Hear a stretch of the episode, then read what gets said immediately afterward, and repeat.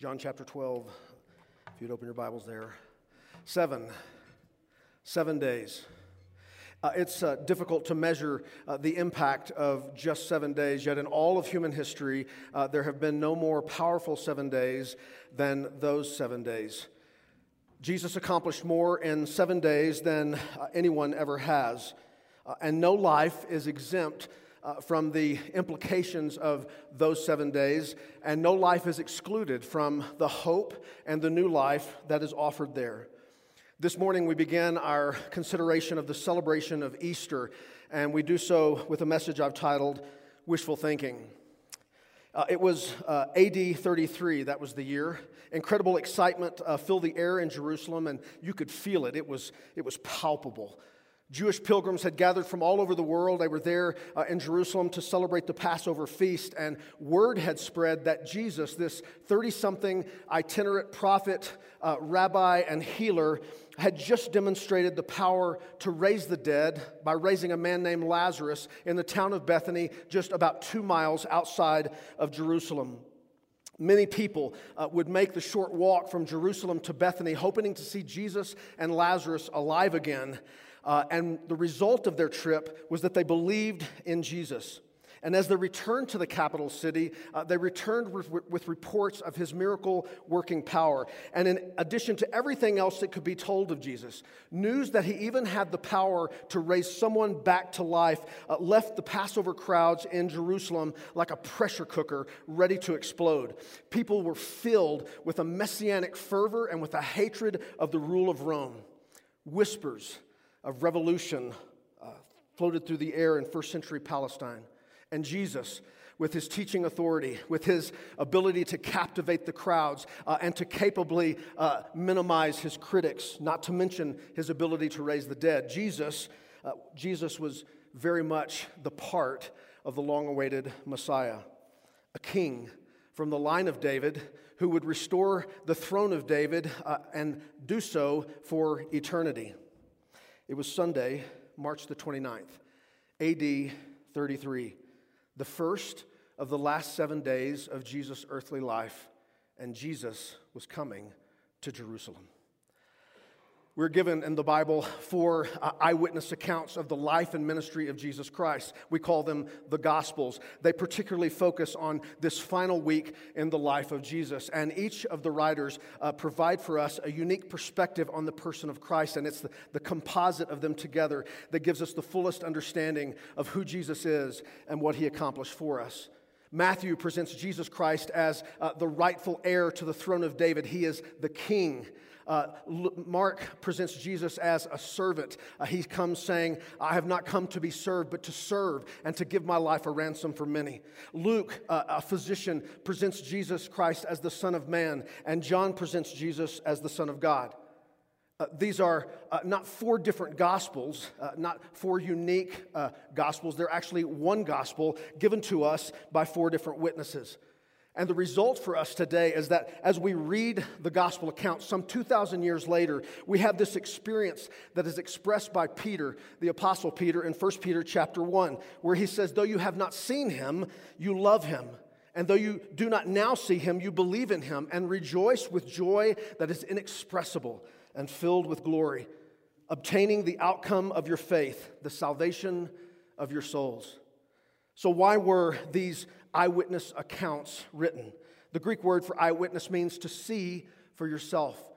And it is very much God's intent that as we uh, consider the Gospels, as we consider the life of Jesus Christ, we would see for ourselves.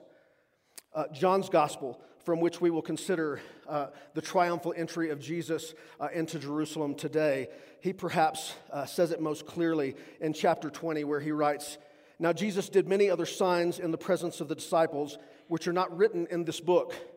But these are written so that you might believe that Jesus is the Christ, the Son of God, and that by believing you may have life in his name. So Jesus was coming to Jerusalem, and wishful thinking filled the hearts and minds of everyone there. The Romans were wishfully thinking that this would be just another uh, religious celebration by the Jews that would come and go without incident. that no one uh, would uh, get any crazy ideas, that no uprising uh, in rebellion to Caesar would cause them to have to crush it with force. The religious leaders were wishfully thinking that no one would do anything to mess up their uh, celebration of what had become an external uh, works based religion. Uh, they were hoping that no one would interfere with the arrangement they had bartered with the Romans that had left them empowered uh, and enriched to continue uh, to run the religious establishment. And the masses, the people, they were full of wishful thinking, hoping that, that this Jesus was the Christ that he would be the conquering king who would come by force and reject Rome's rule and put the religious establishment in their place and then deliver them from the stifling, self righteous legalism that had become Judaism. You ever play the game of wishful thinking? Of course you have.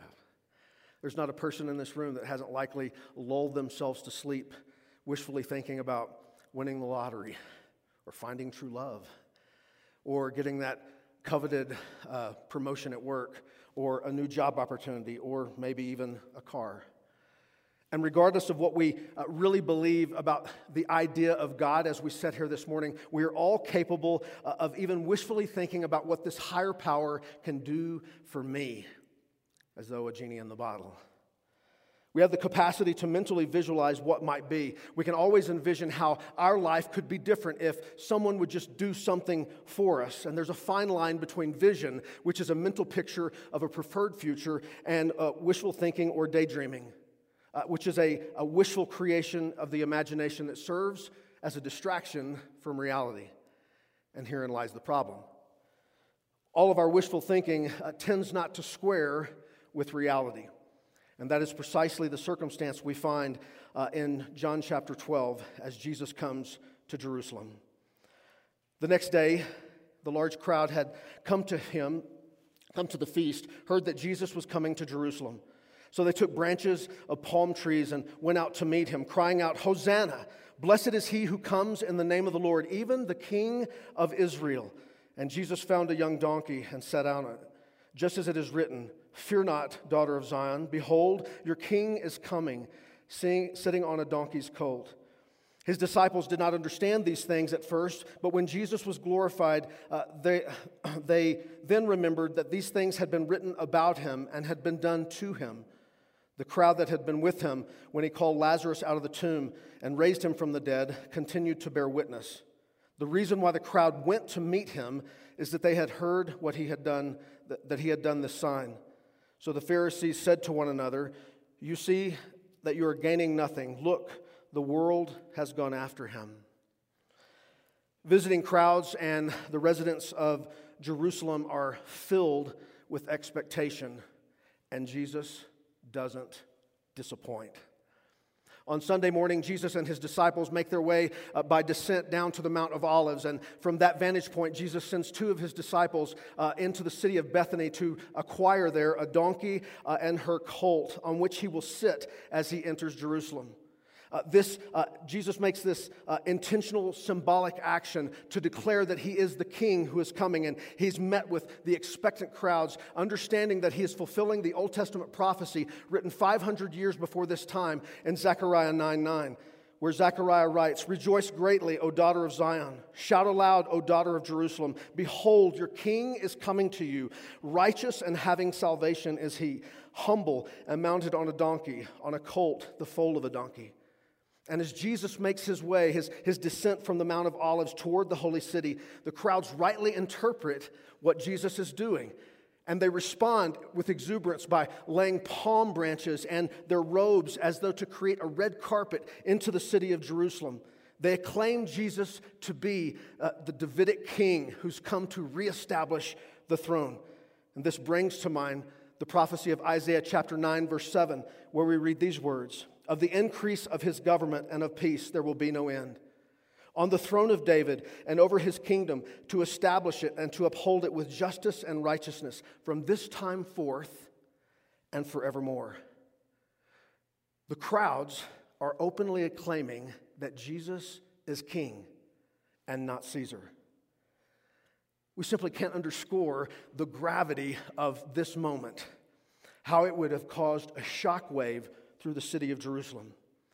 Matthew and Luke tell us that the Pharisees instruct Jesus to rebuke the crowds for their dangerous exuberance, assigning to Jesus the fulfillment of messianic prophecy.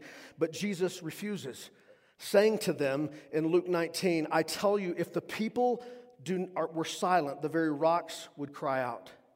It's difficult to overestimate the religious and political ramifications of Jesus' actions, what he incites here. The Pharisees are completely caught off guard and have no idea how to respond. Jesus' deliberate actions set in motion a chain of events that can only end in one of two ways. Either he will throw off Rome and relegate the religious establishment to their right place, or he will suffer a brutal death. Jesus has crossed a point of no return. One might argue that prior to this day, Jesus could have stayed in the outlying areas of Israel and lived a long life doing what he does. But he did not. And in coming to Jerusalem, he comes knowing there is no turning back. We have so much in common with the people in Jerusalem on that day. Everyone wants Jesus to be something of their own making, of their own liking. Are we really that different 2,000 years later? Like the Romans, many people uh, are content to let Jesus be whatever he wants to be as long as it doesn't affect their life. They're okay with it. Like the religious uh, crowd, many in our day uh, just want to silence him they reject the notion that they should be confronted by a man who was executed uh, 2,000 years ago for the crime of claiming to be God. And many, like the masses, are content to have a little bit of Jesus as long as it's on my terms. Anything more than that, and I can turn on him in seven days. On that, as it was on that Sunday, so it is in our own day.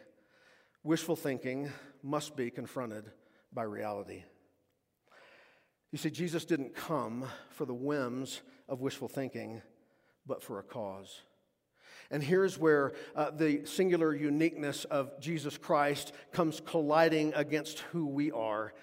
Jesus came with a purpose. Scriptures make it plain to us that he had long been driven by this particular week in Jerusalem. You and I uh, are quite random. In fact, there was a time when uh, we did not exist, and it's kind of dumb luck that our parents actually got together and we became the byproduct of that. And we live most of our lives uh, with this sense of uncertainty, unpredictability about what comes next.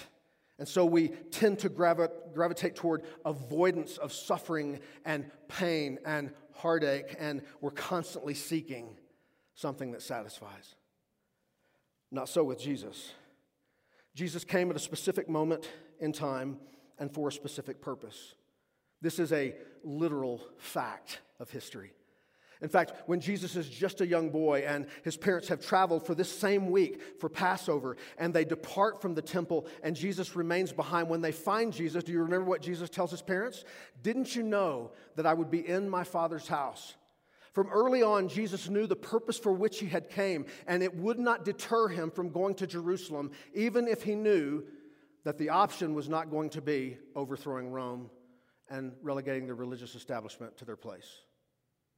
The reason he came was to suffer a brutal death.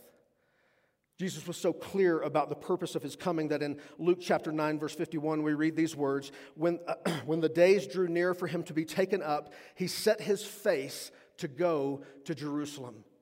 I submit to you, if we knew that much about our future, we would have run the other way. But not this Jesus. He comes to Jerusalem. It's for this very reason that C.S. Lewis writes that when you consider the life of Jesus Christ, you really have one of three options. He is either a liar, a lunatic, or he is who he says he is, he's Lord. Jesus, was coming, Jesus coming was also a historical hope. There's uh, no wondering why the people responded as they did. They were longing to see a, a son from the line of David reestablish Israel to its greatness. And this harkens all the way back to 2 Samuel chapter 7 verse 16 when God says to David, "Your house and your kingdom shall be made sure forever before me. Your throne shall be established forever." Those words were written 1000 years before the time of Jesus Christ. You see, unlike our beginnings, Jesus' coming was always a moment in the making. This is not the first time Jesus came to Jerusalem, but it is the time that matters most. Jesus is coming uh, precisely for these seven days, and that is a prophetic promise. Genesis chapter 3, verse 15 tells us that he is the seed of the woman to crush the head of the serpent. Isaiah chapter 9, verse 6 tells us that he is the child who is born, the son who is given. Micah chapter 5, verse 2 tells us that he is the one sent from God, whose coming forth is from of old, from ancient times. Jesus' coming precisely for these seven days is also decreed by God. Ephesians chapter 1, verse 4 says that God chose us in Jesus before the foundation of the world. You and I speculate on what a future might bring for us, but Jesus knew with crystal clear clarity that his coming was for the purpose of dying, and that in dying, he would make a way for us to have life. On this particular occasion, though, why did Jesus come? Verse 15 tells us that Jesus was coming to be king. There's a contrast between ascendancy uh, to power in this life and the path that Jesus chose uh, to become king. Uh, in our world, a person acquires power and then they have to fiercely defend it for a period of time, and then it passes to someone else, whatever level of power you're at. Not so with Jesus. Jesus came to reestablish the kingdom of God. And so, as the people sang an Old Testament promise, Behold your king, in a very real sense, Jesus was fulfilling the Davidic covenant. He had come to reign upon a throne. The idea of king in the Old Testament is closely linked to the word Messiah uh, or the Greek word Christ. It means deliverer. But the problem that the people had, the wishful thinking they were caught up in, was that they only had one concept of what a deliverer would look like someone who would lead an army, who would crush a rebellion, and then who would physically sit upon a throne. And we consider the week of Jesus' passion, and it's bittersweet to us. Uh, it seems, as it were, an epic tragedy, but it's only because we delude ourselves in our thinking. Because as we consider the scriptures, we trace the promise of God's coming. We, we see uh, the prediction of his coming. Uh, Jesus actually proffers himself to be king, and then he's rejected. But it is only in the rejection that we come to understand or realize the purpose of his coming. The unmistakable takeaway of Palm Sunday is that the masses marked the moment of Jesus' coming but they missed its significance altogether. They were looking for a certain kind of deliverer, a physical, an external deliverer. But Jesus came to set our hearts free. Jesus came to deliver us uh, from that which plagues us most, our own sin. See, many people, in, even in our day, come to Jesus with ideas of what they want him to be. But Jesus will not change his agenda. If you would know Jesus, if you would be redeemed by Jesus, then you must know He's after your heart. He has no problem changing the exterior of our lives, but He can only do so when He has all of us. And inexplicable as explicable as it is to us, the, the Israelites had gathered in Jerusalem for millennia to celebrate this idea of Passover, which harkens back to God's deliverance from uh, Israel from Egypt, but it points to the forward coming of Messiah, who will again permanently deliver them.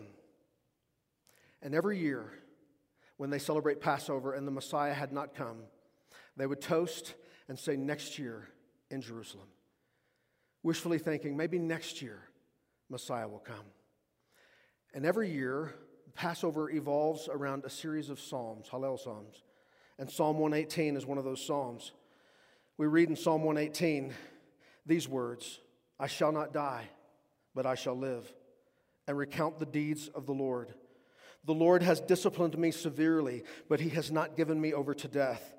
This is the gate of the Lord. The righteous shall enter through it. The stone that the builders rejected has become the cornerstone. This is the Lord's doing, and it is marvelous in our eyes. This is the day the Lord hath made. Let us rejoice and be glad in it. It was my mom's favorite verses. I grew up hearing that. And while it's true in a general sense that it applies to every day that God makes, like today, prophetically, this psalm is talking about the day when Christ would purchase redemption and be raised to life. Do you see it? It's, it's not a light uh, and simple thing that you can read the words of Psalm 118 and your head knows that it speaks of Christ, and your heart whispers to you, My Jesus. Is that your response to Psalm 118? Because few have seen it. And if we see it, it is because the Spirit of God has convicted us of the truth that the King was coming. And that in his coming, he wasn't coming uh, to fulfill the whims of our wishful thinking, he was coming to liberate us from sin. If your head does not convince you, if your heart does not tell you that Jesus is King, then I would implore you to consider the gospel. Galatians chapter 4, the Apostle Paul tells us that when the fullness of time had come, God sent forth his Son, born of a woman, born under the law, to redeem those who were under the law. Jesus' entry was triumphal because uh, this week would see him accomplish what the Father sent him to do. Uh, it's tragic that they would not see it or that we would not recognize it because of our wishful thinking, because Jesus is more. There is more to his coming. He is king in a myriad of ways. King Jesus reveals God to us. This is the point of the incarnation. He makes God known to us, according to John 1. King Jesus provides the example for us in John 13 of what it looks like to live and serve other people meaningfully. King Jesus is the servant who suffers in our place, Isaiah 52 and 53. King Jesus provides an effective payment for sin in John chapter 1. King Jesus appeared to destroy the works of the devil, 1 John chapter 3 verse 8. King Jesus is the high priest who sympathizes with us in our weaknesses, and King Jesus alone is qualified to be judge. John chapter 5, verses 22 and 23. Jesus is king in all of these ways and a myriad of others, but his reign is not a temporal thing to be measured by an earthly throne and physical boundaries and the passage of time. It is rather a, a kingdom of eternity. It uh, is greater than this time, but it includes all of this time. And as such, it is a kingdom that must begin its reign in the hearts of men and women. In light of the patient, long coming of God, and the protracted case study of human history to demonstrate how deeply sinful and broken and scarred we are, it should not surprise us that God had mar- far more in mind in sending Jesus than to have him win the popular vote to be king over a corrupt people. He did not come to throw off Rome, he did not come to reform Judaism. He came to die a cruel death as a payment for our sin. But in wishful thinking, they missed it. As much of the world misses it today. And as seemingly tragic as the injustice of these seven days in the life of Jesus are to us, please understand rejection was not a surprise to God. He saw it coming. John chapter 1, verse 10 says, He was in the world, and the world was made through him, yet the world did not know him. He came to his own, and his own people did not receive him. John chapter 3, verse 19. And this is the judgment that light has come into the world, and people love the darkness rather than the light because their works were evil. John chapter 5, verse 39 through 40. You search the scriptures because you think that in them you have eternal life, yet it is they that witness about me. Yet you refuse to come to me that you may have life. Our wishful thinking uh, amounts to a blind hope of how we hope things will go in the next 15 minutes next week, next year, decades from now. But Jesus knew precisely why he had come. He had been staring at this seven day period since eternity past. and rejection and suffering were just part of the plan uh, of what it was required to secure for his creation forgiveness of sin and redemption. In fact, long before the sun sets on this day, Jesus calls his shot. Listen to the words of destiny in John chapter 12, verse 23 through 24. Jesus says, uh, Jesus answered them, The hour has come that the Son of Man is to be glorified. Truly, truly, I say to you, unless a grain of wheat falls into the earth and dies, it remains alone. But if it dies, it bears much fruit. And again in verse 31 Now is the judgment of this world. Now will the ruler of this world be cast out, and when and I, when I am lifted up from the earth, will draw people to myself. He said this to show what kind of death he was going to die. The unmistakable takeaway of Palm Sunday is that the masses, uh, with deluded wishful thinking, marked the moment of his coming, but they missed its significance. Yet an undeniable truth also comes from Palm Sunday. As long as there had been a promise, as long as there was a prediction of God's coming, there were people uh, of faith uh, who were longing uh, and looking for the one who would come. And history is full of people who have encountered Christ and found that Jesus makes all the difference in life. The confrontation which is coming to a head in this week of the life of Jesus with the religious establishment is a conflict over sin. On Monday, Jesus is going to cleanse the temple. He's going to shock yet again the religious establishment by taking a whip and driving people out of the temple for their disregard for God's holiness. On Tuesday, Jesus is going to uh, engage the religious establishment in a series of controversies in which he will issue seven rebukes or seven woes. In these rebukes, Jesus is going to continually refer to them as hypocrites. This is only going to end one way, and it's ending on God's terms. This is the reason your Jesus came to live this week and to hang upon a cross so that God the Father would place on him your iniquity and he would pay the price for your sin so that you might be redeemed back into a relationship with the God who created you and loved you. In these seven rebukes, Jesus reaches the seventh rebuke, which is the sharpest rebuke, and what he rebukes them about is their tendency to kill the prophets, of which he is the greatest. Again, Jesus knows something that others don't. He came for this purpose to die for our sins. And while this conflict involved everyone in the city of Jerusalem on that day, it also involves all of us. Isaiah chapter 53, verse 6, speaking of the suffering servant, says, All we like sheep have gone astray. We have turned every one of us to his own way. And the Lord has laid on him the iniquity of us all.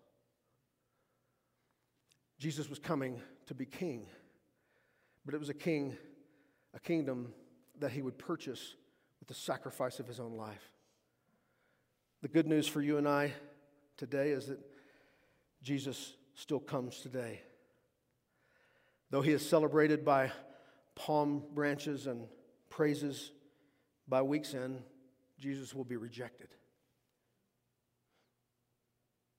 He is not presently seen reigning on a physical throne over all things, but make no mistake, Jesus is king. There's a special kind of wishful thinking in our day. A wishful thinking that says, in some instances, uh, something so rooted in antiquity can't have anything to do with me that I, surely I'm not expected to live my life based upon something 2,000 years ago when they scarcely had indoor plumbing and no higher education. There's a, a kind of wishful thinking that, that wants to distance from uh, the life of Jesus Christ and his death upon the cross to say uh, that I'm in some way uh, contributing as I live a good life. You know, I'm an American, it's, it's part of my birthright. Surely God will be impressed by who I am. But, friends, Jesus has come to be king. And if he's not your king today, you should know that he's still making a bona fide offer. But he will only be king as we allow him, as we yield our hearts to him. And he will require all of us. He wants you to dethrone yourself from your own life. He wants you to stop being God, and He wants you to invite Him to be the king over your life. And it's wishful thinking to think that it's wise to put this off. It's wishful thinking to think that, well, I, have got plenty of time to live. I wanna, I've got so many things I want to do. I don't want to I don't want to shut myself down by having to be accountable or answerable to God. I'll wait when you don't know what tomorrow brings. What we do know for certain is that Philippians chapter 2 tells us that there is coming a point because of the great sacrifice of Jesus Christ, who humbled himself to clothe himself with human flesh, to walk among us, and to suffer greatly the torment of the cross on your behalf and on my behalf, that God, because of that, has given to him a name that is above every name, that at the name of Jesus Christ, every knee Every believing knee, every surrendered knee, every rebellious knee, every disbelieving knee, every atheistic knee, it doesn't matter who, every man, woman, and child will rightfully take their place on their knees before the King of Kings and the Lord of Lords. The question is will we rejoice in that moment that He is my King? Or will those words fall from our mouth, knowing that we have rejected Him, as so many will do? In this final week of Jesus' life. The good news, John chapter 1, verses 11 and 12 tell us that he came to his own, and his own received him not. But to those who did receive him, to those who believed in his name, he gave the right to become the children of God. Jesus is still coming as a king. And if you cannot say this morning with peace in your heart, with, with honesty in your head, that Jesus is your Lord, that He is your Redeemer, that you've been forgiven because of His work upon the cross, that you're not deluded by wishful thinking, He is your only hope. If you cannot say that, then the offer still remains to those who receive Him, to those who believe in His name. He gives the right to become children of God. That is the offer for you today if you don't know him. But there is also, in the story of Jesus, a precautionary warning. While Jesus is still coming today in this way that he offers himself as uh, uh, the, the entrance into salvation, the scriptures tell us that Jesus is also coming again. Before this week and Jesus' life is out, he will promise his return Thursday in the upper room with the disciples. Yes, we will see uh, what appears to be on Friday the worst case scenario. Yes, Jesus suffers more than the whole world of humanity ever has combined. Yes, he will breathe his last and he will succumb to death. He will be sacrificed for the sins of humanity. It's difficult to even contemplate what Jesus endures on Friday, but sin, death, and the grave are powerless to keep him there. Come Easter Sunday morning, we will behold the wonder of wonders as the Father resurrects his Son to life, giving to him what he purchased on the cross the right to impart life. As Jesus says in John chapter 5 verse 24, truly truly I say to you, whoever hears my word and believes the Father who sent me has eternal life.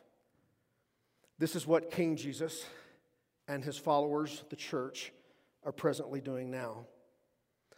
But one day, he will return. And when he returns, he will not come as a suffering servant. He will come then as a conquering king. Revelation chapter 19 speaks of this. Then I saw heaven open, and behold, a white horse. The one sitting on it is called Faithful and True and in righteousness he judges and makes war. His eyes are like the flame of fire, and on his head are many diadems. And he has a name written so that no one knows but himself. He is clothed in a robe dipped in blood, and the name by which he is called is the Word of God. And from his mouth comes a sharp sword. On his robe and on his thigh he has a name written the King of Kings and the Lord of Lords. And friend, if you do not humble yourself before the coming king, when that moment comes, it will be too late. Jesus offers himself to you freely by grace through faith. He has paid the highest price to cover your sin. All you and I must do is receive it. And in receiving it, we're repenting of our sin and believing. And we serve at that point a great king. But serve we must. Psalm 118, one of the Passover Psalms. For this reason, as the psalmist says, that the stone which the builders has rejected has become the chief cornerstone. This is uh, the Lord's doing, and is marvelous in our eyes. This is the day the Lord hath made. Let us rejoice and be glad in it. And then the psalmist says, In light of that, save us, we pray, O Lord. Blessed is he who comes in the name of the Lord. How they missed it is inexplicable to us. And yet, the fact that they did, which leads to Friday, has fallen to us as favor. Regardless of how we may view it at the moment, this week in the life of Jesus Christ are the seven days that change the world. And what they teach us is that the only way to have a fruitful, um, lasting life is to follow Jesus with faith in his death, burial, and resurrection. Jesus lovingly and sacrificially comes as king. And he implores us to turn from wishful thinking and to surrender our lives to his benevolent rule. Surrender our lives, our broken, sin stained lives, that we might know what it means to be forgiven and set free and have our feet set upon a path that leads toward godliness and holiness. It's a choice between a lost, lonely, broken existence and a forgiven, fruitful, belonging existence. It's a choice between losing uh, this life when in its brevity it is over and, and keeping new life in Him for eternity. It's a choice between serving myself seeking satisfaction on my own terms and yielding my life to serve Christ the way He has served me. It's a choice between pleasing ourselves in temporary fashion and seeking God's honor eternally. On this day, March the 29th, AD 33, Jesus walked into a town called Jerusalem. He went there for you and I. He went there full knowing what the week was going to hold. Listen, this didn't happen to Jesus because he couldn't see it coming. He tells us he could have at any moment called uh, 10,000 legions of angels to his defense, and it would have happened. But he suffered humbly, in silence, to pay for your sin to pay the indebtedness that we owe to God for our moral depravity. And he did this, friends, so that he might set us free, so that he might found a kingdom which will never end, a kingdom which he very much desires that we should be a part of. Why is this so essential?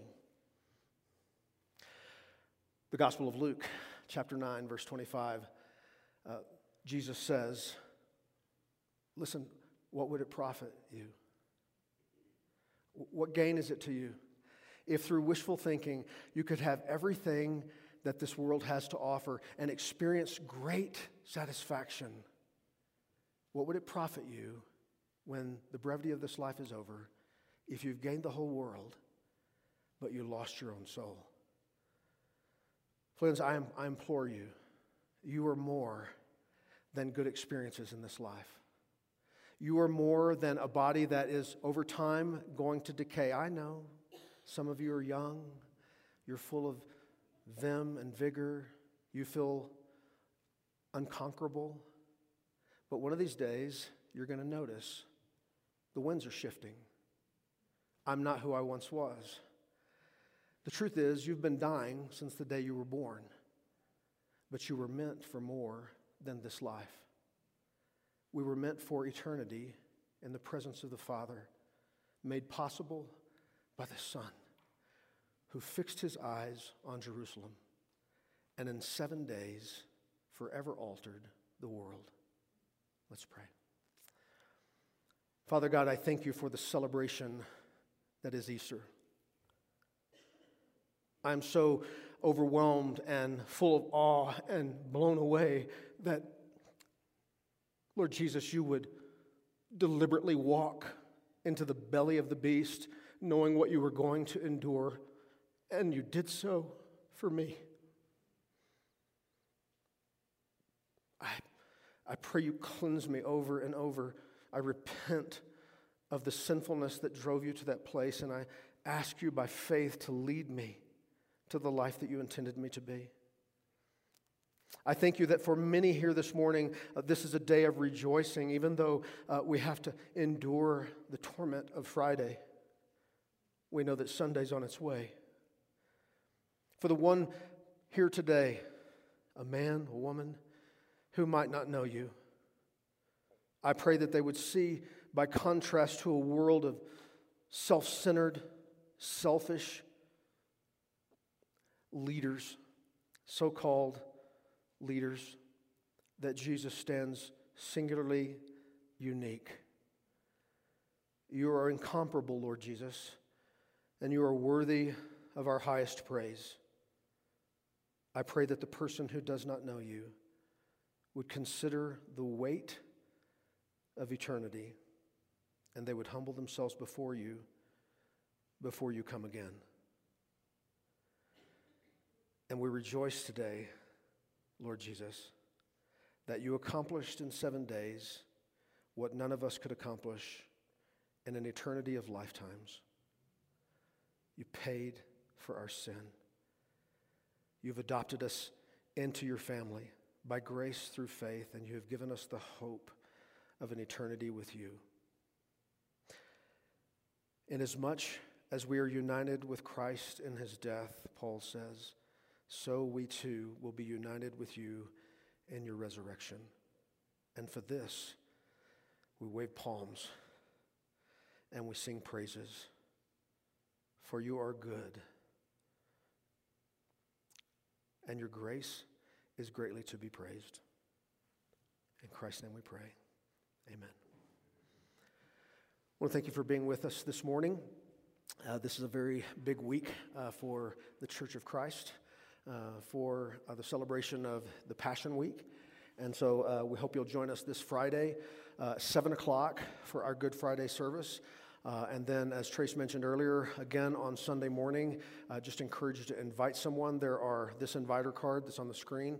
There are uh, extras of those 5,000 homes uh, in this area got that card, but you can always take another one and invite someone personally.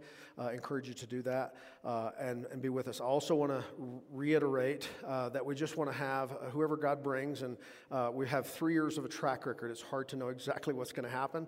over the past three years, we started really large, and then COVID, and, and then we started making our way back next year. But we're praying for a great year this year. And because of that, we just want to make sure we have enough at our brunch.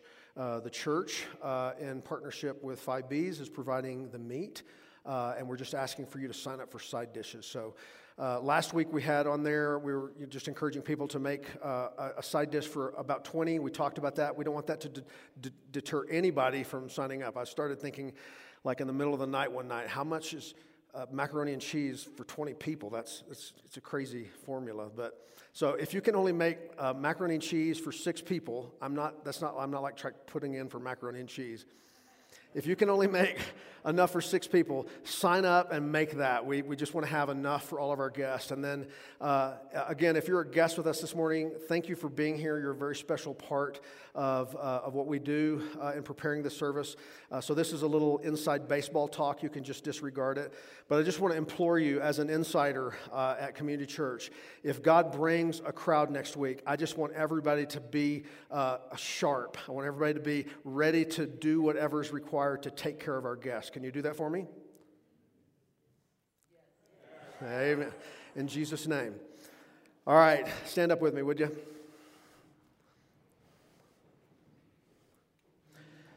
Jesus did many things that uh, are not in front of his disciples that are not contained in this book, but these are written so that you might believe that Jesus is the Christ, the Son of the living God, and that by believing you may have life in his name.